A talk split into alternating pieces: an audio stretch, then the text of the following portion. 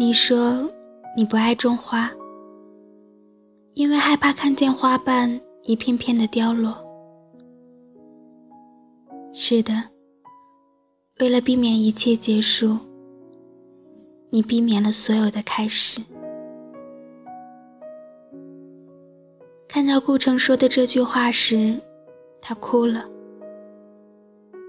这些年，为了避免结束。他拒绝了太多的开始，卸下伪装的面具，面对真实的自己。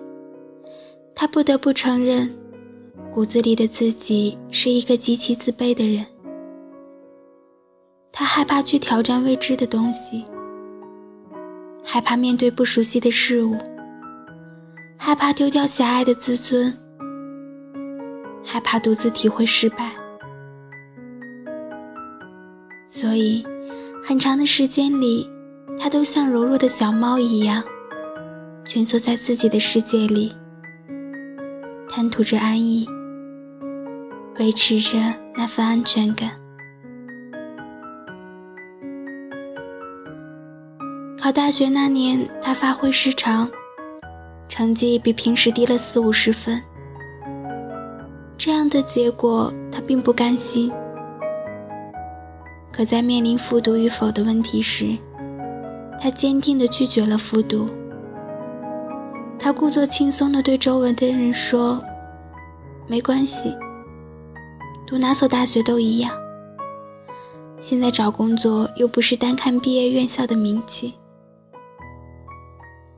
他这么说，旁人也便这么信了。其实。他在背地里哭了好几次，为自己的失败流泪，为自己的懦弱流泪。他实在害怕，怕复读之后自己再次发挥失常。到那时，那骄傲的自尊该放在哪里？十八岁，他义无反顾地去了不熟悉的远方。读了一个不知名的大学，一个不喜欢的专业。填报志愿的时候，不少人都疑惑：你那么喜欢英文，为什么不读英语专业呢？他说：“英语现在已经是辅助专业了，读不读都无所谓的。学其他专业的同时，也能自学英语的。”这样的解释听起来恰到好处，可谁也不知道，他其实是害怕失败。考语言专业必须得通过口语测试，如果没通过，那么这点唯一的尊严都会变得一文不值。因为害怕失败，他与心中的目的地背道而驰，渐行渐远。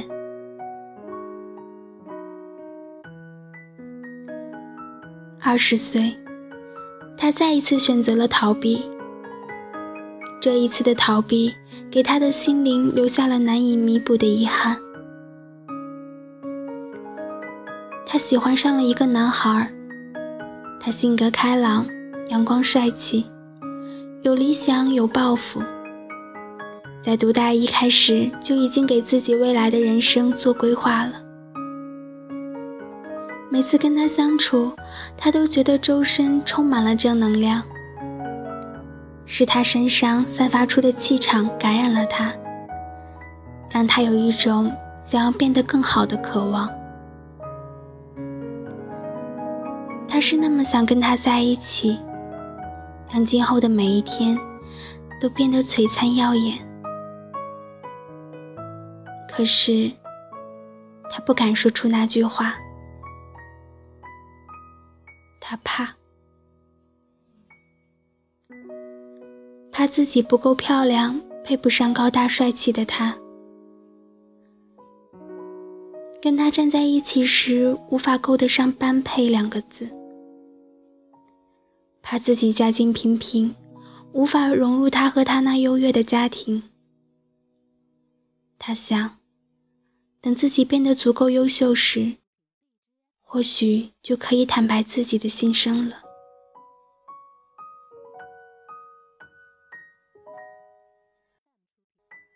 《傲慢与偏见》里说：“将感情埋藏得太深，有时是件坏事。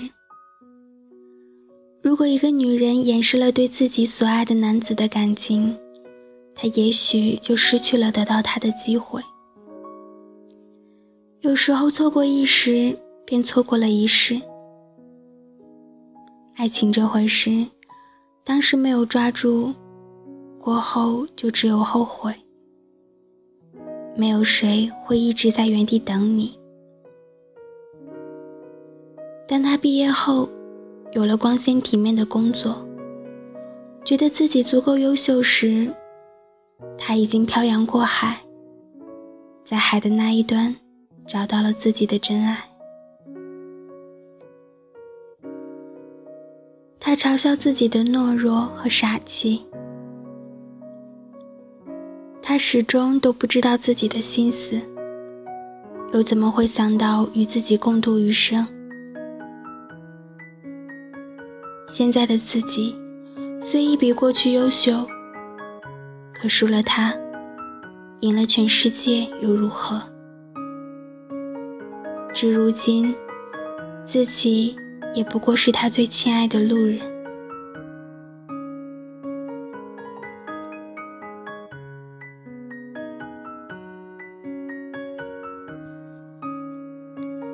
待年岁一天天渐长，突然有一天，他觉得自己对生活失去了兴趣。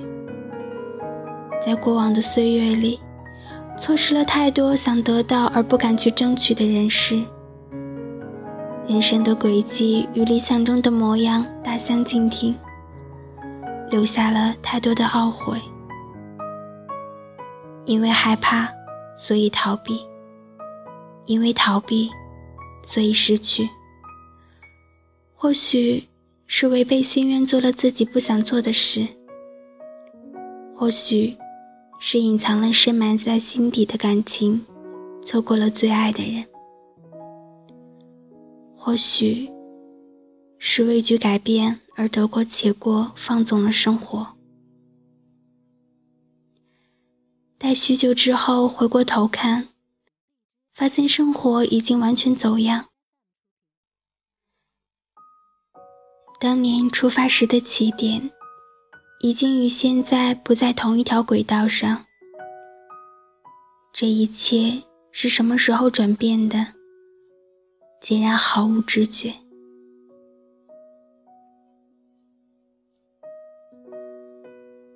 吴淑欣在《拥有其实是另一种失去》里说得好。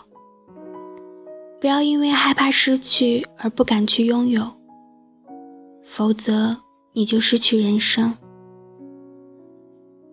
同样的，不要因为拥有什么而担心它的失去，否则你就失去了自我。想想看，毛毛虫把自己裹在千万丝缕中，从沉睡到初醒。张开眼睛，无尽的黑暗充斥着整个世界。没有明媚的阳光，没有嫩绿的树叶，看不到春花秋实，看不到碧草蓝天。蜕变的痛苦焦灼着他的身体，他试着挣脱黑暗的牢笼，挣脱灵魂的枷锁。他用柔软的头，一次又一次地冲撞厚厚的蚕蛹，一次，两次，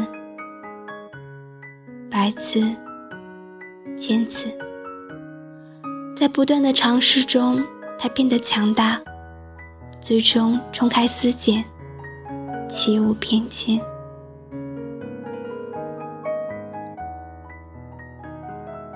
不要因为害怕结束。就拒绝所有的开始。没有人会知道明天要面对的是什么。你想要破茧成蝶，就得勇敢的去尝试。每个人都是在尝试中成长的，绝无例外。